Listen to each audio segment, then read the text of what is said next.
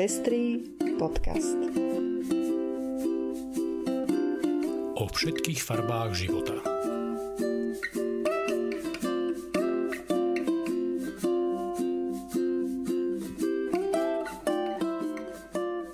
Vítame vás pri 96. vydaní Pestrých správ. Toto sú informácie, ktoré prinášame. Dürerová dúha je predmetom podnetu homofóbov. Novým vysokým komisárom OSN pre ľudské práva sa stal Rakúšan Volker Türk. Referendum v Kansase potvrdilo právo na interrupciu. Kráľovná Alžbeta II. sa nikdy neospravedlnila za zločiny koloniálnej Británie.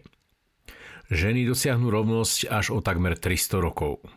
Nemecká katolická organizácia chce zastaviť nútené manželstvá v Pakistane. Ja som Lucia Plaváková. A ja som Ondrej Prostredník. Ďakujeme, že viacerí nás už podporujete a tešíme sa, že vám záleží na šírení osvety v oblasti ľudských práv a ochrany menšín.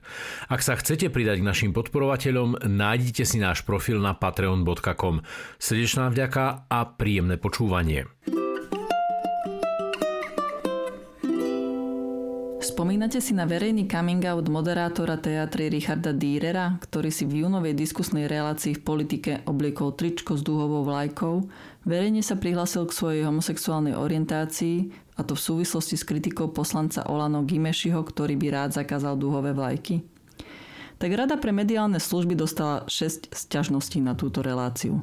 Podľa sťažovateľov Dürer prezentoval subjektívne názory, rezignoval na rolu nestranného moderátora, robil propagandu LGBT komunite a ohrozoval psychický a morálny vývin maloletých. Sťažovatelia by zjavne zo Slovenska chceli mať ďalšie Rusko či Maďarsko, ktoré majú vo svojej agende vymazávanie LGBT ľudí. Rada našťastie tieto podnety označila za neopodstatnené. Snáď sa raz dočkame toho, že tieto homofóbne postoje budú na okraji celospoločensky. Novým vysokým komisárom OSN pre ľudské práva sa stal Rakúšan Volker Türk. 8. septembra ho zvolilo valné zhromaždenie OSN ako nástupcu Michelle Bacheletovej z Chile. Türk pôsobí v OSN už niekoľko rokov a špecializoval sa na ochranu práv utečencov. Ľudskoprávne organizácie pri príležitosti jeho zvolenia pripomenuli, že sa svojho úradu ujíma v čase, keď sú ľudské práva hrubo pošliapavané. Generálna tajomnička Amnesty International Agnes Calamard uviedla, že jeho hlas na ochranu ľudských práv musí zaznieť hlasno a zrozumiteľne. Human Rights Watch pripomína, že komisár pre ľudské práva sa musí o porušovaní ľudských práv zmieniť aj pred mocnými a vplyvnými štátmi, ako napríklad Čína alebo USA. Za Slovensko len dodám, že ľudskoprávna situácia sa v tieni veľkých porušovateľov ľudskej dôstojnosti a slobody zhoršuje aj u nás doma a vyslovujem nádej, že nositeľ tohto významného úradu, ktorý pochádza z našej susednej krajiny, si všimne situáciu aj na Slovensku.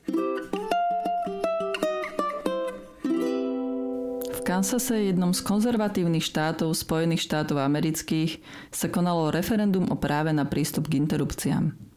Cieľom referenda bolo dosiahnuť zmenu Kansaskej ústavy a jej doplnenie o znenie, podľa ktorého Kansaská ústava nezaklada právo na prístup k interrupcii ani nevyžaduje od vlády dotovanie interrupcií. Zároveň žiadali, aby kansaský parlament mohol prijať legislatívu týkajúcu sa interrupcií. 60% ľudí v referende odmietlo takúto zmenu, čím potvrdili precedens Holtz and Nausser versus Schmidt z roku 2019, podľa ktorého Kansaská listina práv ustanovuje právo na prístup k interrupcii. Išlo o prvý test, v ktorom ľudia potvrdili, že na rozdiel od rozhodnutia Najvyššieho súdu USA si želajú, aby právo na prístup k interrupciám bolo garantované. Obzvlášť dôležité je, že sa to odohralo v republikánskom štáte, v ktorom napríklad ešte pred dvomi rokmi s prehľadom získal väčšinu Donald Trump. Aj keď pri príležitosti úmrtia kráľovnej Alžbety II prevládajú pozitívne hodnotenia jej pôsobenia, odborníci z oblasti rozvojovej práce pripomínajú, že sa v mene Spojeného kráľovstva nikdy neospravedlnila za bezprávie, ktoré jej impérium pod vedením jej predchodcov páchalo v bývalých britských kolóniách. Keď sa ako 25-ročná vo februári 1952 dozvedela, že sa stala kráľovnou, bola práve na štátnej návšteve vtedy ešte britskej kolónie Kenia. Británia ovládala Keniu od roku 1895 a zatiaľ čo kolonizátorom štedro rozdávala pôdu, domáce obyvateľstvo držali v internačných táboroch a nútili ich náročným prácam na poliach. Ako hlava štátu bola Alžbeta II. spolu zodpovedná za tieto príkoria, ktoré sa diali v mene koloniálnej moci. V súčasnosti sa Európsky súd pre ľudské práva zaoberá žalobou skupiny občanov a občianok Kene, ktorí boli Britmi násilne vyhnaní zo svojho územia. Zostáva len veriť, že tohto ospravedlnenia sa obete koloniálneho režimu dočkajú od nového kráľa Karola III. Pokiaľ aktívne nepodnikneme progresívne kroky, tak ženy dosiahnu rovnosť až o takmer 300 rokov. To je záver správy, ktorú zverejnila agentúra Ženy OSN a oddelenie OSN pre ekonomické a sociálne záležitosti. Štúdia odhalila, ako sa rodové nerovnosti zhoršujú v súvislosti s narastajúcimi globálnymi krízami, ako je pandémia COVID-19, násilné konflikty a klimatická zmena. V spojení s regresom v oblasti sexuálnych a reprodukčných práv žien – Správa varuje, že pri súčasnom tempe progresu bude trvať až 286 rokov, kým sa podarí odstrániť diskrimináciu žien a nerovnosti v ich právnej ochrane. Napríklad na rovnosť zastúpenia žien v líderských pozíciách na pracoviskách budú ženy musieť čakať ďalších 140 rokov. Alarmujúca je tiež miera extrémnej chudoby žien a dievčat, ktorú zažíva okolo 383 miliónov žien a dievčat – ak doterajšie trendy budú pokračovať, tak v roku 2030 bude v subsaharskej Afrike žiť v extrémnej chudobe viac žien a dievčat ako dnes. Ak jednotlivé krajiny nezačnú aktívne pracovať na tom, aby sa súčasné trendy zmenili, tak sa ciele stanovené pre rok 2030 v oblasti rodovej rovnosti dosiahnuť nepodarí. Aktuálne zaostávame.